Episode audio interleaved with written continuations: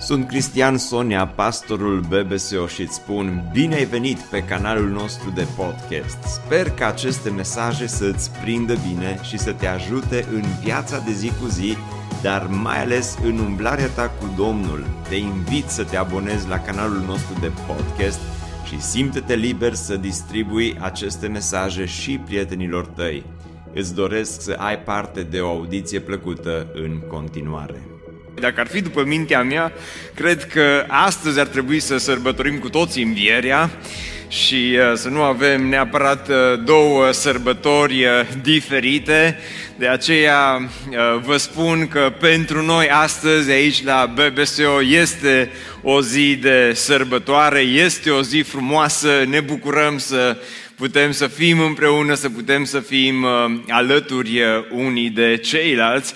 Și tocmai de aceea în dimineața aceasta, pentru că este o zi de înviere, este o zi în care multe biserici vorbesc despre viață, dați-mi și mie voie în dimineața aceasta să vă vorbesc despre moarte și viață, despre moarte și viață din cartea Eclesiastul. Ajungem în capitolul 7, uh, în cartea Eclesiastul, și până deschideți Bibliile la Eclesiastul, capitolul 7, dăm voie să spun o întrebare. A existat vreodată un moment în care ai simțit că ai o întâlnire foarte, foarte apropiată de moarte, o întâlnire foarte aproape cu moartea.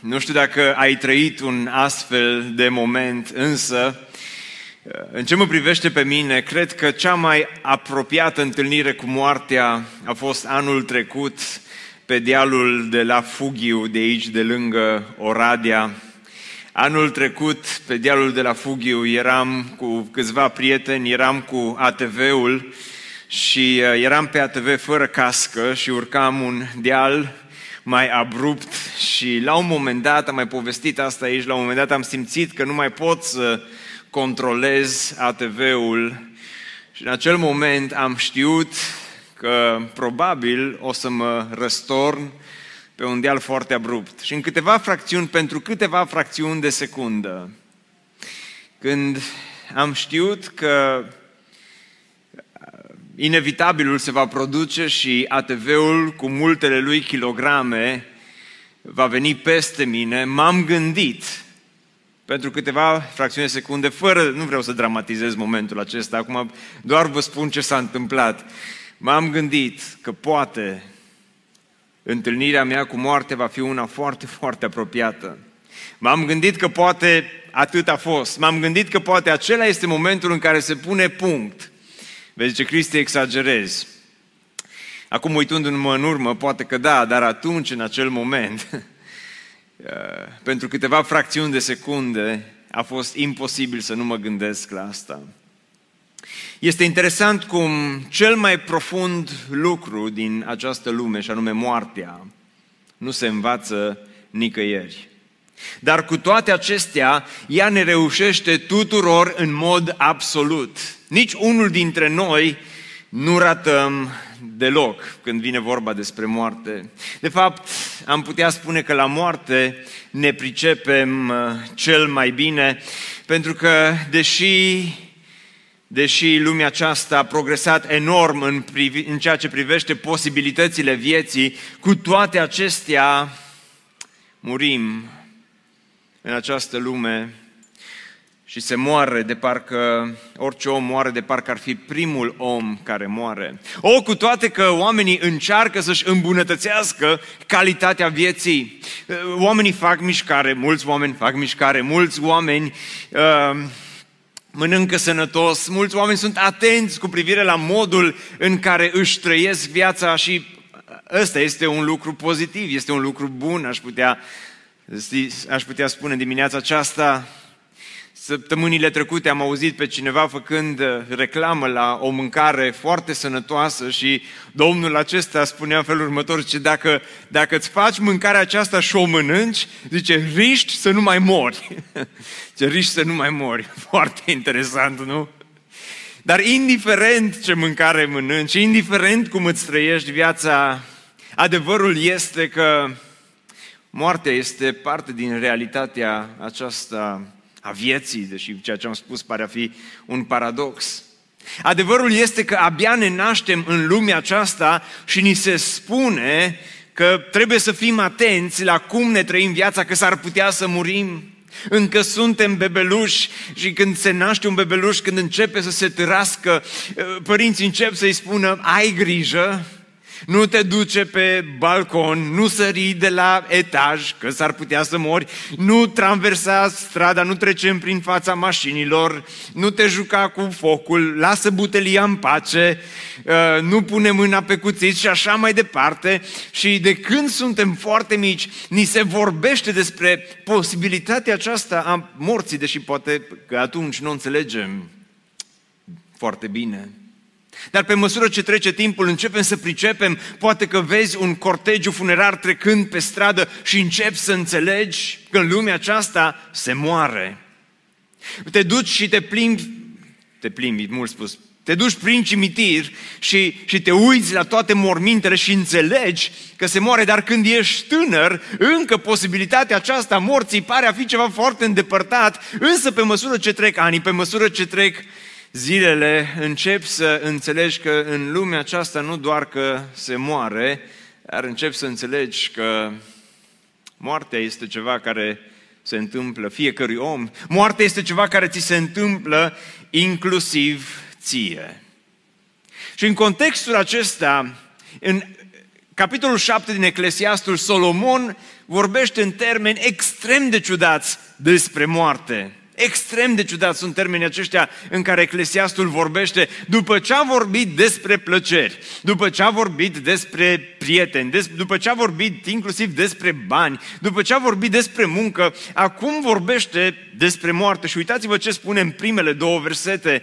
Mai mult face un nume bun decât un de lemnul mirositor și ziua morții decât ziua nașterii. Și nu poți să nu te întrebi de ce spune asta? Mai mult face ziua morții, adică e mai bună ziua morții decât ziua nașterii? Că atunci când se naște un copil, hai să fim serioși, bucurie mare în familie, cumperi păinuțe, te pregătești, îi cumperi pătuți, îi uh, faci uh, toate lucrurile care le poți face ca să fie sărbătoare, cumperi baloane, cumperi uh, tort și sărbătorești că S-a născut un copil în familia ta și ziua morții, în schimb, e ceva sumbru, e ceva rece, e ceva care uh, n-ai vrea să fii acolo, ai vrea să scape, ai vrea să o eviți, ai vrea să nici nu vorbești despre asta și totuși Solomon vine și spune că e mai bună ziua morții decât ziua nașterii. Oare este adevărat?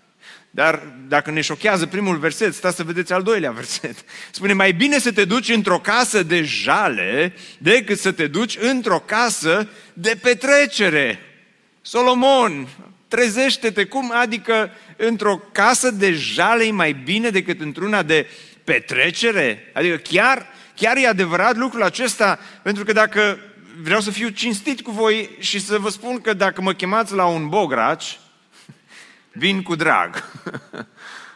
Dacă, dacă uh, mă, mă chem să merg la, la, la petrecere, uh, e, e, mai, e mai ușor, nu dacă ești chemat la petrecere, e mai ușor să dai un răspuns afirmativ, pe când dacă ești invitat să te duci într-o casă de jale unde este suferință, dacă mă chem să mă duc cu tine la spital, s-ar putea să încerc să găsesc un motiv pentru care să nu merg și pentru care să nu fiu acolo. Și totuși Solomon spune că îi mai bine acolo, e mai bine la spital decât într-o casă de petrecere. De ce spune lucrul acesta?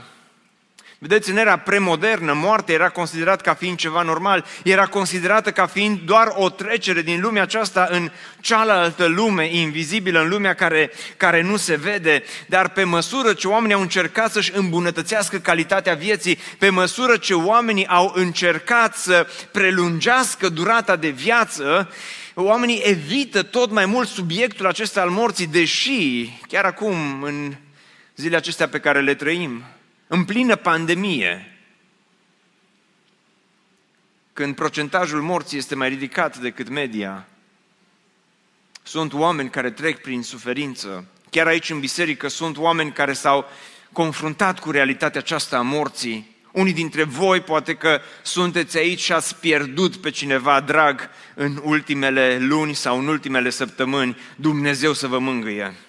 Poate că alții care ne urmăriți online aveți uh, rudenii, aveți prieteni care poate suferă în aceste momente, poate casa ta este o casă de jale, poate ești Poate ai fost recent într-o casă de jale, poate știi ce înseamnă suferința, poate realitatea aceasta a morții ți-a străpuns inima și sufletul, pentru că mama, tata, poate cei din jurul tău pe care i-ai cunoscut ar fi trebuit să mai trăiască în mod normal, dar au plecat poate puțin prea repede și citești aceste versete pe care Solomon le scrie și îs atât de sumbre și te întrebi de ce omul acesta este atât de pesimist.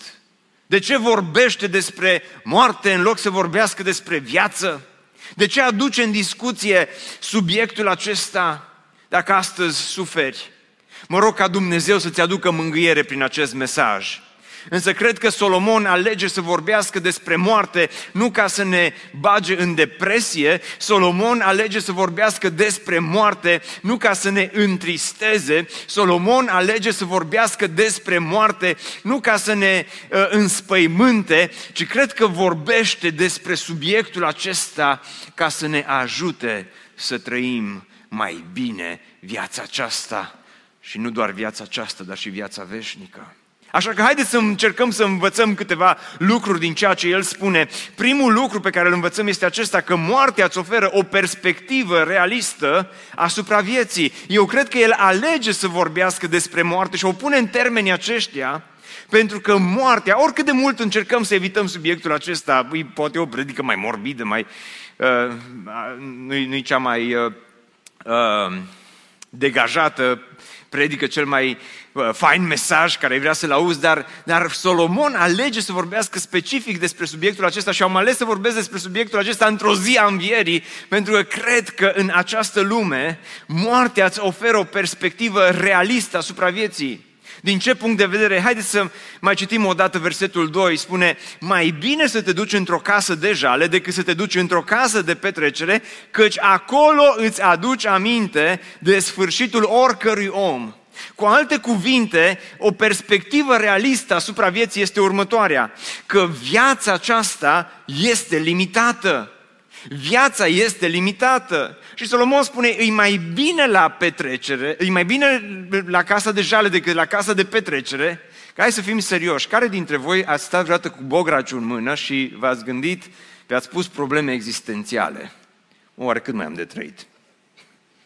Mm, e bun bograciul. Dar oare cât, uh, și când mănânci bograci, mult, ar trebui să spui această întrebare, uh, dar tot colesterolul și toate care se adună acolo. Dar uh, adevărul este, câți dintre voi ați fost vreodată pe malul mării și ați stat sub umbreluță și ați stat cu paharul de suc și cu umbreluța în pahar și ați zis, hm, mă, viața aceasta e așa de trecătoare, parcă așa de repede trec zilele. Câți dintre voi ați fost la munte și ați stat relaxați undeva într-un șezlong și vi-a spus întrebarea aceasta, măi, oare, oare ce-o fi dincolo, dincolo de lumea aceasta? Oare o fi raiul? Că ai impresia că raiul o coborât aici când ești pe malul mării, când ești la munte, când ești într-o casă de petrecere, când ești cu prietenii, când viața e bună, când viața e frumoasă, când totul merge bine, ai impresia, asta este tot. Și ajunge și tocmai de aceea psalmistul Moise în psalmul 90 spune Învață-ne să ne numărăm bine zilele ca să căpătăm o inimă înțeleaptă. Ce înseamnă să-ți numeri bine zilele? Înseamnă, într-un fel, să trăiești cu, cu sfârșitul în minte, să știi că viața aceasta este finită, să, să, să fii conștient de această Uh, finitudine a vieții. Am și scris pe ecran, mi se pare că sentimentul vieții sporește atunci când viața este privită din perspectiva finitudinii ei.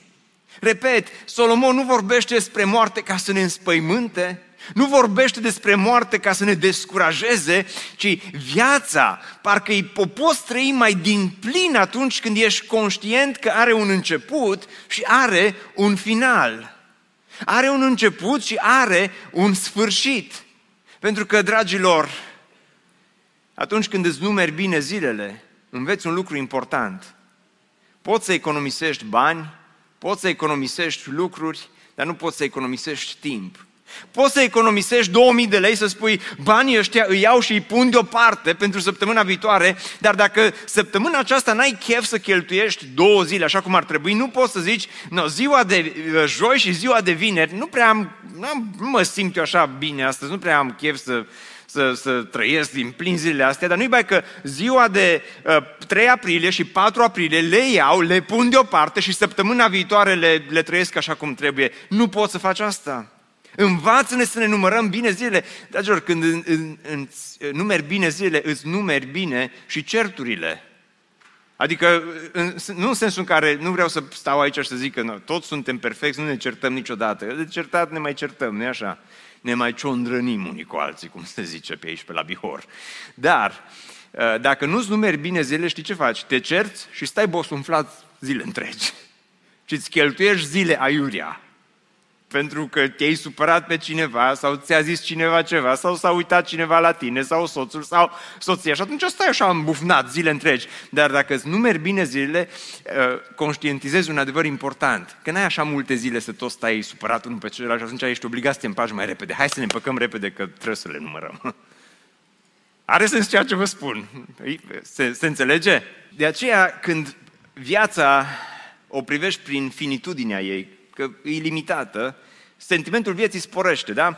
Dar mai învățăm încă un lucru important aici, că viața este fragilă și moartea îți oferă această perspectivă uh, realistă asupra vieții. Unu, că e limitată și doi, că e fragilă. Adică nu, oricât de mult ai vrea tu să o păstrezi, să-ți crești calitatea vieții poți să faci lucrul acesta într-o oarecare măsură și vă încurajez să mâncați sănătos, să mergeți să faceți mișcare după ce se deschid sălile și să uh, încercați să vă creșteți calitatea vieții. Uh, apropo, pe mine m-a mustrat conștiința că nu mai făceam mișcare și în urmă cu o săptămână și jumătate mi-am făcut abonament la sală, am fost o zi și după aia s-a închis sala dar deja parcă mănânc mai bine așa când știu că am abonament la sală. Și am zis, Doamne, nu-i vina mea, mă înțelegeți? Dar nu nu e o problemă să-ți crești calitatea vieții, dar trebuie să înțelegi că orice faci, viața aceasta este o viață fragilă. Da? Și nu poți efectiv să o păstrezi. Uitați-vă ce spune uh, Pavel în Corinteni, spune, știm în adevăr că dacă se desface casa pământească, a cortului nostru trupesc, și Pavel folosește metafora aceasta a cortului, pentru că meseria lui Pavel care era? Să facă ce? Corturi, lucra în imobiliare la vremea lui. Da? Și făcea corturi și folosește această metaforă a cortului și spune, măi, trupul nostru este ca și un cort. Și m-am întrebat, oare de ce folosește metafora aceasta a cortului? Și apoi mi-am adus aminte, eu n-am fost de multe ori cu cortul. Apropo, un prieten săptămâna aceasta mi-a trimis o poză că s-a dus cu alți prieteni la munte cu cortul, acum în luna aprilie. Și zice, așa de fain a fost și mă uitam la poză, aici era zăpada, aici era cortul și el îmi scrie că a fost fain. Și zice, ar fi fain să veniți și voi odată. Și apoi mi-am adus aminte că n-am fost de multe ori cu cortul, am fost poate de vreo două ori în viața mea. Ultima dată am fost când am avut 18 ani. Și am mers într-o tabără unde nu ne-au spus că mergem în cort, să stăm în cort. Era o tabără în munți, în Bușteni, la Bușteni, fix în inima munților. Și am ajuns acolo, aglomerație mare, corturi puține, ne-au pus 3-4 în corturi de două persoane Și uh, în săptămâna aceea cât am stat în cort, vreau să vă spun că am experimentat toate anotimpurile. A fost și arșiță foarte mare. Câți dintre voi ați fost vreodată cu cortul la munte? Puteți să ridicați mâna să văd dacă pute, pot să relaționez. Dacă Eu fac și un fel de terapie acum aici, mă uh, confesez și am rămas cu traume de atunci. Am experimentat toate anotimpurile. Deci a fost și foarte cald, dar apoi a fost și foarte frig, dar apoi a venit și furtuna. Când fulgera și tuna. Și când fulgeră și tună la oraș, e una. Dar când fulgeră și tună la munte fraților, e altceva. Ați experimentat vreodată aia? Și când stai în cort și fulgeră și tună, atunci repet și Tatăl nostru și Psalmul 23 și tot ce vrei tu, de foarte multe ori într-un timp foarte scurt și te rozi și spui viața în rânduială, toți ne-am pocăit în tabăra aia. Uh, și a, a și tunat, a și fulgerat, dar vreau să vă spun că a fost și rupere de nori, astfel încât dimineața când am deschis bagajul, din bagaj curgea apă. Și mi-am dat seama atunci cât de fragil este cortul și au trecut mulți ani de atunci, dar n-am mai fost niciodată cu cortul. În schimb, am auzit despre o tabără din Germania și vreau numai să vă arăt câteva poze, să vedeți cât de fragil poate să fie un cort, pentru că altfel vom citi versetul acesta. Asta e la o tabără din, uh, din Germania, că eu m-am plâns că a fost rău la Bușteni, dar uitați-vă acolo. Alea nu-s baloane, sunt corturi. Nu-i nici smeu, este cort care zboară în, uh, în aer Uh, pentru cei care v-ați propus săptămâna aceasta să mergeți cu cortul, vă doresc să aveți, aveți parte de un timp frumos. Dar uh, pățesc și asta câteodată. Cred că e suficient cât am arătat. Dar acum, hai să citim încă o dată. Știm în adevăr că dacă se desface casa pământească a cortului nostru trupesc, suntem cam la fel de fragil ca și cortul de acolo. Uh, suntem, ne desfacem la fel de repede și în perioada aceasta în care există suferință în lume, există pandemie, există moarte, nu putem să ne prefacem că nu există. Sunt în mormântări mai multe în această vreme. În această lume în care trăim, în care există atâtea dureri, oameni care trăiesc cu teama aceasta de moarte, Oameni care se trezesc în sudorile reci ale nopții și se întreabă oare ce va fi cu mine? Simți că îmbătrânești pentru că moartea nici măcar nu e cel mai rău lucru care se poate întâmpla. Adevărul este că de când ne naștem până plecăm tot murim câte un pic în fiecare zi. Și dacă nu mă crezi, doar trebuie să te uiți în fiecare zi în oglindă ca să-ți dai seama de lucrul acesta. Și în această lume, oarecum nesigură și fragilă și cu zile limitate, spune Pavel, știm în adevăr că dacă se desface casa pământească a cortului nostru trupesc, ăsta e un moment bun în care vă amintesc că lucrăm la grupele de copii, Domnul să ne să le terminăm până la Paști. Dacă se desface casa pământească a cortului nostru trupesc, avem o clădire în cer de la Dumnezeu, o casă care nu este făcută de mână, ci este veșnică. Și Solomon spune, în această viață e important să trăim cu această realitate uh, a morții. Moartea nu face altceva decât să îți aducă o perspectivă mai realistă asupra vieții.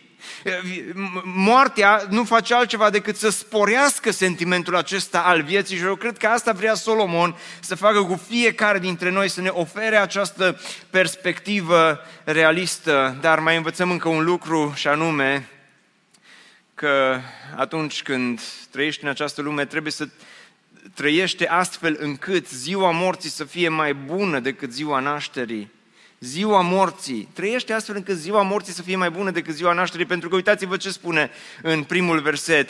Mai mult face un nume bun decât un de lemnul mirositor și ziua morții decât ziua nașterii. Dar cum putem să facem asta, Cristi?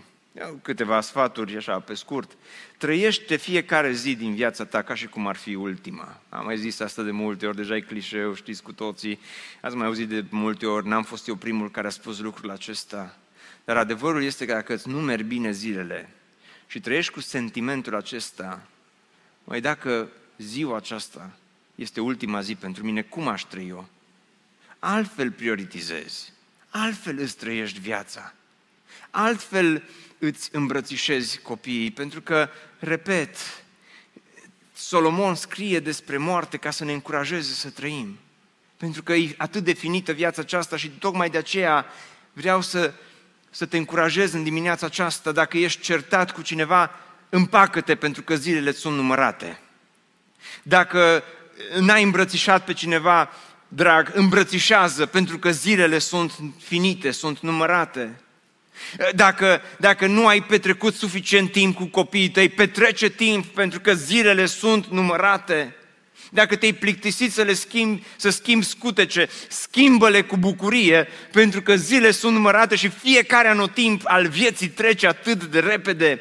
Fiecare ceas parcă fuge pe lângă noi. Dacă ești tânăr și ai impresia că uh, moartea este undeva departe și bătrânețea este undeva departe, te înșeli. Bătrânețea vine repede, viața trece repede, de aceea trăiește viața aceasta pentru slava lui Dumnezeu, pentru că zilele sunt numărate. De aceea trăiește fiecare zi, gândește-te dacă astăzi ar fi ultima zi, nu uita niciodată această perspectivă. Dacă ar fi ultima zi, cum aș trăi eu, ce aș face și fă ceva semnificativ cu viața ta. Cum am spus de atâtea ori, cum au spus atâția predicatori înaintea mea, nu-ți risipi viața. Cred că acesta este mesajul lui Solomon despre moarte. A scris despre moarte ca să ne încurajeze să nu risipim clipele, să nu risipim zilele, să nu risipim lunile și anii vieții noastre. Apoi uh, trăiește astfel încât ziua morții să fie mai bună decât ziua nașterii. Cum poți să faci asta? Căutând să-ți păstrezi un nume bun, dar nu de dragul numelui tău, uh, pentru că dă înapoi la versetul anterior, Spune că mai mult face un nume bun decât un de lemnul mirositor. Acum, eu nu mă pricep bine la parfumuri, dar uh, știu o treabă. Pot să fie, și așa am auzit că există parfumuri foarte scumpe. Dacă am dreptate, dați, faceți așa cu măștile să... Da? Sunt, sunt parfumuri foarte scumpe în, în lumea aceasta. Dar uh, parfumul uh, a fost o artă, am putea spune, sau facerea parfumului a fost o artă descoperită în antichitate, când erau cu uleiurile esențiale, când uh, erau uh, și atunci oamenii preocupați de îmbălsămare, de parfumuri, de sticluța aceea de alabastru. Vă amintiți, în Biblia vorbește mult despre parfum, despre parfum scump, despre parfum prețios. Și uh,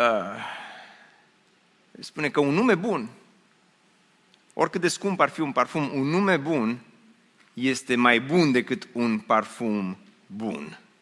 Oare de ce? Pentru că un parfum, oricât de bun ar fi el, la un moment dat, mirosul dispare. Dar un nume bun rămâne chiar și după moarte. Și dacă tu trăiești în lumea aceasta, nu ca să-ți faci tu un nume bun de dragul numelui tău bun, ci ca să îți păstrezi reputația de dragul Domnului, în primul rând, și de dragul semenilor tăi, spune Eclesiastul, în felul acesta nu faci altceva decât și îți trăiești viața aceasta cu sens, dar îți și pregătești ziua morții, când pleci din lumea aceasta. Acum, două exemple aici, ca să mă înțelegeți mai bine. Un reputat uh, predicator, un om uh, care a fost un cel mai cunoscut apologet. Nu vreau să-i pronunț numele aici, pentru că nu vreau să vorbesc despre alții, dar probabil majoritatea știți la cine mă refer. Și a avut o minte ascuțită omul acesta, a avut cuvintele la el acasă, niște discursuri, niște predici, niște explicații cu privire la întrebări existențiale absolut fenomenal. Și a avut un nume bun cât a trăit. După moarte, imediat după ce a murit, numele lui bun s-a transformat într-un nume foarte rău din cauza faptelor pe care le-a făcut și care au ieșit la iveală. Și te întreb, oare, oare de ce? Oare s-a meritat? Ce ușor este să-ți pierzi un nume bun, dar ce rău este să rămâi cu un nume amar, un nume rău. Organizația pe care el a condus-o purta numele lui și acum toți sunt rușinați de faptul că au un astfel de nume și au închis organizația. În același timp, în urmă cu vreo două săptămâni, un om pe care eu nu l-am cunoscut, n-am auzit de el, n-am știut eh, multe detalii despre el, dar a plecat la Domnul, la o vârstă destul de timpurie, am putea spune. A fost profesor la uh, seminarul Pentecostal din București, a fost și rectorul seminarului la un moment dat. Și deși nu l-am cunoscut pe omul acesta, când a plecat din această lume, au fost râuri de comentarii care s-au scris despre el și despre impactul pe care l-a avut în viața atâtor oameni din jurul lui, încât am fost impresionat și la urmă mi-a părut rău, după ce am citit toate, toate comentariile și tot ce au scris unii și alții, mi-a părut rău că n-am apucat să-l cunosc și eu pe omul acesta. Și am zis, uite ce contează, ce mult contează să trăiești viața aceasta și să fii un om vertical și să trăiești o viață dreaptă, astfel încât viața ta să-L onoreze pe Hristos.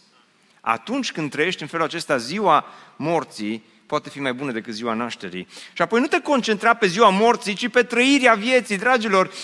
Solomon nu ne scrie aceste cuvinte ca să stăm toată ziua să ne gândim, oh, cred că o să mor, cred că o să mor, cred că o să mor.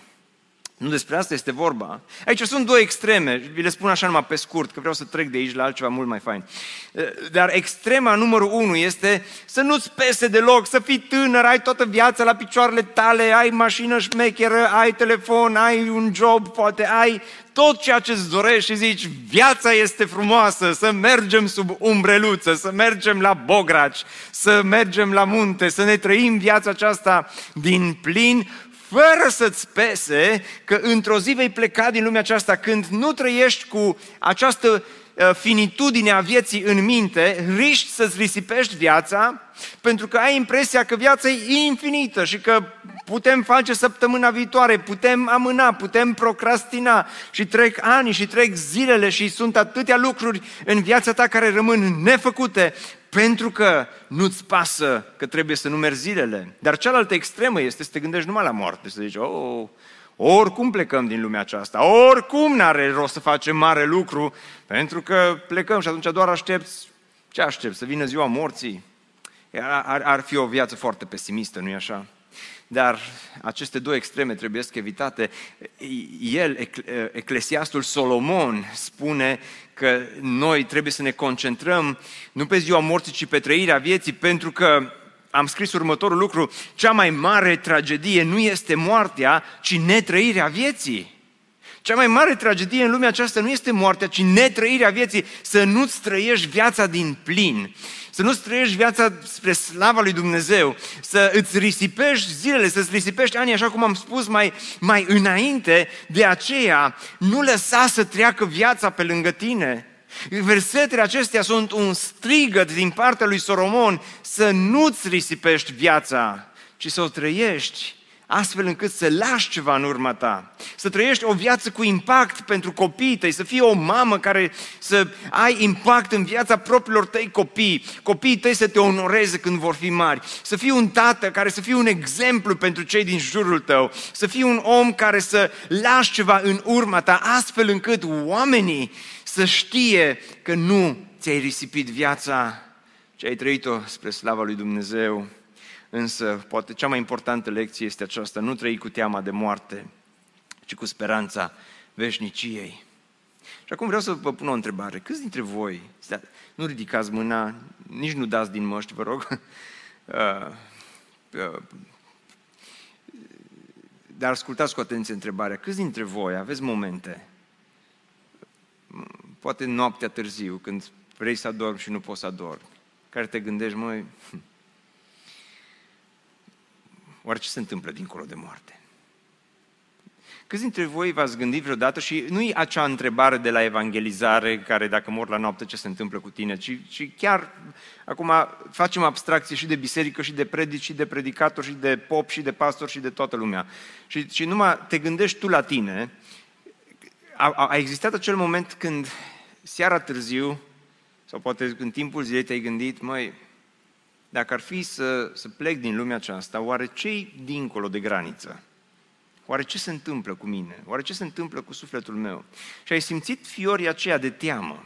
Vă spuneam la începutul mesajului că am avut acea experiență nasoală cu, cu ATV-ul, când, repet, nu vreau să, să dramatizez uh, experiența pe care am trăit-o, dar chiar mi-am pus problema morții în acele câteva fracțiuni de secundă.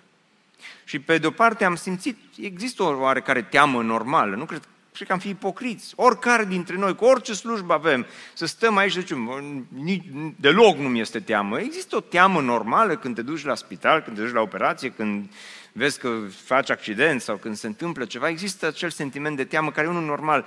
Dar nu trebuie, spune Solomon, să trăiești cu teroarea aceasta a morții cu înfricoșarea aceasta în care zi de zi, noapte după noapte să te gândești că măi, oare ce se va întâmpla cu mine? Ci, uh, din potrivă, vreau să vă dau un citat de la un om cunoscut, l-am mai citat aici în biserică, nu este un credincios, din potrivă, dar el spune în felul următor, e mărturia lui, o mărturie sinceră de altfel. Spune în felul următor, eu însă, zice, nu pot crede în asta, în viață veșnică, zice el, și în salvarea de la moartea trupului. Nu pot, pentru că de mult în copilărie am pus cap la cap argumentele divin versus biologic și rațiunea a tras concluzia care mă urmărește și acum. Suntem organisme biologice cu timp limitat de viață. Și atât. Nu pot să cred altceva. Nu pot și vă rog să mă credeți că mi-aș dori.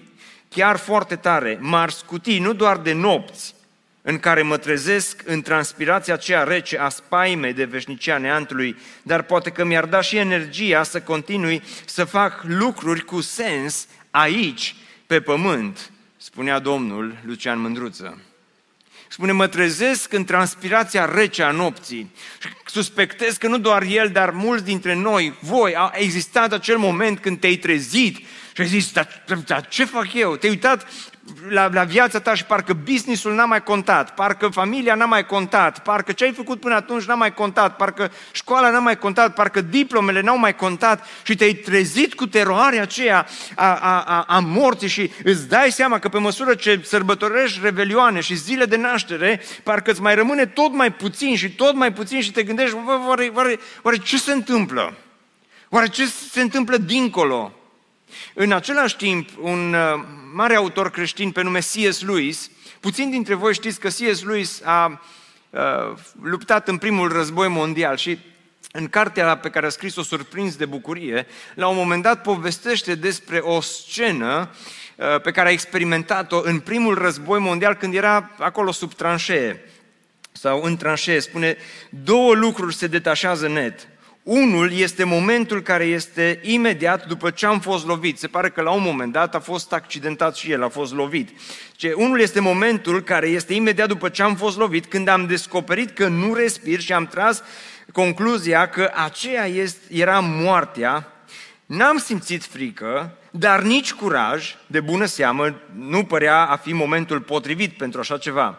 Dar propoziția, iată un om pe moarte, se prezenta minții mele la fel de seacă și lipsită de emoție ca și o propoziție dintr-un manual. Nu era nici măcar interesantă.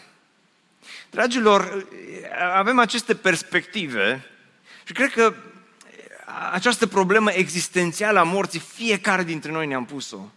Și poate unii dintre voi trăiți cu această teamă și întrebarea este ce să faci cu teama aceasta de moarte? Ei, Pavel ne explică în textul pe care l-am citit și în Filipeni, spune că și pentru mine a trăi este Hristos, iar a muri este un câștig. Are această perspectivă când te uiți la Pavel și și la el spui, hopa, tu ar trebui să te duci și să dai mâna cu Solomon. Cum adică a muri este un câștig? Dar Pavel spune, măi, pentru mine viața mea este Hristos, dar dacă mor, ce nu vreau să mor, nu vreau, Doamne, păzește ce să-mi pun capăt zilelor, dar dacă mor, zice, este un câștig. Dar de ce este un câștig? Pentru că el explică în textul uh, anterior pe care l-am citit, și îl mai citesc o dată, zice că noi știm, era foarte bine unde era, la versetul din Corinteni, că noi știm că dacă este distrusă casa cortului nostru pământesc, avem o clădire de la Dumnezeu, Observați că pune în contrast un cort care este foarte fragil cu o clădire care are temelii bune. O clădire care are o altfel de fundație, care e făcută din altceva. O clădire trainică și spune el, viața aceasta e cortul fragil. Dar dincolo de viața aceasta, dacă ți-ai pus încrederea în Hristos, și aici, până aici mesajul s-a aplicat tuturor, și creștinilor și necreștinilor, ei, aici deja facem o diferențiere. Există o diferență dacă îți trăiești viața cu Dumnezeu sau ți-o trăiești doar pentru lumea aceasta. Există o diferență dacă ai această speranță a gloriei, că Eclesiastul, Solomon spune în Eclesiastul 3 cu 11, că El a pus în noi chiar și gândul care? Al? Al veșniciei gândul veșniciei. Și dacă străiești viața aceasta cu Dumnezeu, deja vestea este foarte bună. Avem o clădire de la Dumnezeu, o casă veșnică. Nu mai suflă vântul, nu mai suflă pandemia, nu mai suflă cancerul, nu mai suflă spitalul, nu mai suflă accidentele, nu mai suflă moartea, nu mai suflă nimic în lumea aceasta care, ne este făcută, care nu este făcută de mâini omenești căci gemem în cortul acesta. Gemem în cortul acesta. Fiecare dintre noi avem acel moment în viața noastră când gemem. Gemem de teamă, gemem de durere, gemem de disperare, gemem de uh, lucruri care ni se întâmplă, gemem de nedreptăți, gemem din cauza certurilor, gemem în cortul acesta, spune Pavel. E grea viața uneori. Viața nu-i doar sub umbreluță, viața nu este doar la mare, nu este doar la munte, nu este o vacanță nesfârșită. Viața aceasta poate fi nasoală și de atâtea ori gemem, gemem când pleacă cei dragi din mijlocul nostru. Gemem când pleacă tata, gemem când pleacă cei care ar mai trebui să rămânem cu, cu noi, dar în același timp spune, tânjind să ne îmbrăcăm peste el cu lăcașul nostru ceresc. În timp ce suntem în acest cort, gemem și suntem împovărați, nu pentru că dorim să fim dezbrăcați de el, ci pentru că dorim să fim îmbrăcați, astfel încât ceea ce este muritor să fie înghițit de viață. Asta e cea mai bună veste. Hristos a înviat. Hristos a înviat, dragilor. Dacă mai sunteți cu mine, vă rog, răspundeți-mi. Hristos a înviat. Dă-te rog înapoi la versetul Eclesiastul 7 cu 1, când spune că mai bun este mai mult face un nume bun decât un de lemnul mirositor și ziua morții uh, decât ziua nașterii. Și apoi versetul 2 spune că mai bine într-o casă de jale decât într-una de, de petrecere. Și acum la final vreau să spun ceva. Cea mai urâtă casă de jale din lumea aceasta, știi cum se cheamă? Cea mai nasoală casă de jale în care a fost cineva vreodată, știi cum se numește, care are un nume? Cea mai urâtă casă de jale din universul acesta se numește Golgota. La cruce a fost cea mai mare casă de jale. Și Solomon spune mai bine într-o casă de jale. La cruce când Hristos uh, stătea întins între cer și pământ, Golgota s-a transformat în cea mai urâtă casă de jale, am putea spune. Când oamenii îl scuipau, când oamenii îl bagiocoreau pe Iisus Hristos, și lângă casa aceea de jale era și o casă de petrecere, unde diavolul cu toți demonii dădeau petrecere că Iisus Hristos a fost înfrânt, că Fiul lui Dumnezeu este crucificat, că moartea va triumfa în lumea aceasta. Și din această perspectivă, mai bine într-o casă de jale decât într-una de petrecere. Însă, după momentul acela din casa de jale de la Golgota, vine sâmbăta și apoi vine duminica. Și duminica dimineața Hristos a înviat. Duminica dimineața Hristos a înviat cu moartea pe moarte călcând și celor din morminte viață dăruindu-le. De aceea spune Pavel în Timotei, în 2 Timotei, că El ne-a mântuit și dacă nu ești mântuit în această zi, mă rog ca Dumnezeu să te mântuiască astăzi. Mă rog să-ți legi viața ta de viața lui Hristos, pentru că El ne-a mântuit și ne-a dat o chemare sfântă, nu pentru faptele noastre, ci după hotărârea Lui, ci după harul care ne-a fost dat în Hristos Iisus înainte de veșnicii dar care a fost descoperit acum prin arătarea Mântuitorului nostru, Hristos Iisus, care a nimicit moartea Hristos Iisus a nimicit moartea, este cea mai bună veste pe care ți-o pot da astăzi. Da, viața aceasta e cu plusuri și minusuri. E cu suișuri și coborâșuri. E cu temeri și cu pandemii și cu cancer și cu boli și cu accidente și cu vești proaste și cu diagnostice proaste, dar Hristos a nimicit moartea și a adus la lumină viața și neputrezirea prin Evanghelie slăvit să fie numele Lui. De aceea, dacă trăiești cu spaima aceasta a morții, dacă treci prin sudorile reci ale nopții și simți că se apropie tot mai mult de tine, dacă ai impresia uneori că nu mai poți să reziști încă o zi, vreau să spun ceva. Poți să reziști în această lume, dar poți să reziști doar când te uiți înspre casa de jale de la Golgota și doar când îl vezi pe Hristos murind și apoi învind dintre cei morți, pentru că învierea lui Hristos garantează și învierea noastră. El a înviat, El este pârga celor adormiți, spune Pavel, și pentru că Isus a înviat într-o zi, vom învia și noi. O, dragilor, nu știu cât mai avem în această lume. Ne naștem pe rând, dar plecăm pe sărite, spunea cineva. Și nu vreau să fie mesajul acesta înspăimântător, nu vreau să fie despre moarte, ci vreau să fie despre viață. Aș vrea să, să trăiești viața aceasta din plin, dar viața aceasta ți-o poți trăi din plin doar alături de Hristos, doar alături de Dumnezeu. Doar El te poate ajuta. Pentru că într-o zi, într-o zi se va întâmpla și pentru tine ceea ce n-ai vrea să se întâmple acum. Într-o zi vei trece prin moarte. Dar dacă ești al lui Hristos, Biblia spune că dincolo de moarte este o altă casă făcută nu de mâini omenești și te dezbraci de cortul acesta fragil într-o altă existență, într-o altă eternitate, într-o altă realitate, care este realitatea slavei a cerului. Hristos în voi este nădejdea slavei. Vreau să te întreb la final dacă trăiești viața aceasta împreună cu El. Vreau să te întreb la final dacă ai o relație bună cu Isus Hristos. Iar dacă nu te invit, chiar acum, chiar aici, chiar astăzi, să-ți predai viața în mâna Lui. Ne bucurăm mult că ai ascultat acest podcast și dacă ți-a fost de folos, scrie-ne un scurt mesaj la adresa aminarondbbso.ro aminarondbbso.ro Ne-am bucurat mult să te putem cunoaște, să știm cine ești și de unde ești. Dacă dorești să afli mai multe informații despre BBSO, despre cine suntem, care este viziunea noastră, intră pe site-ul bbso.ro. Îți mulțumesc că ești alături de noi și că ne ajuți să ducem viziunea mai departe. Așteptăm să ne reauzim cu bine la următorul podcast.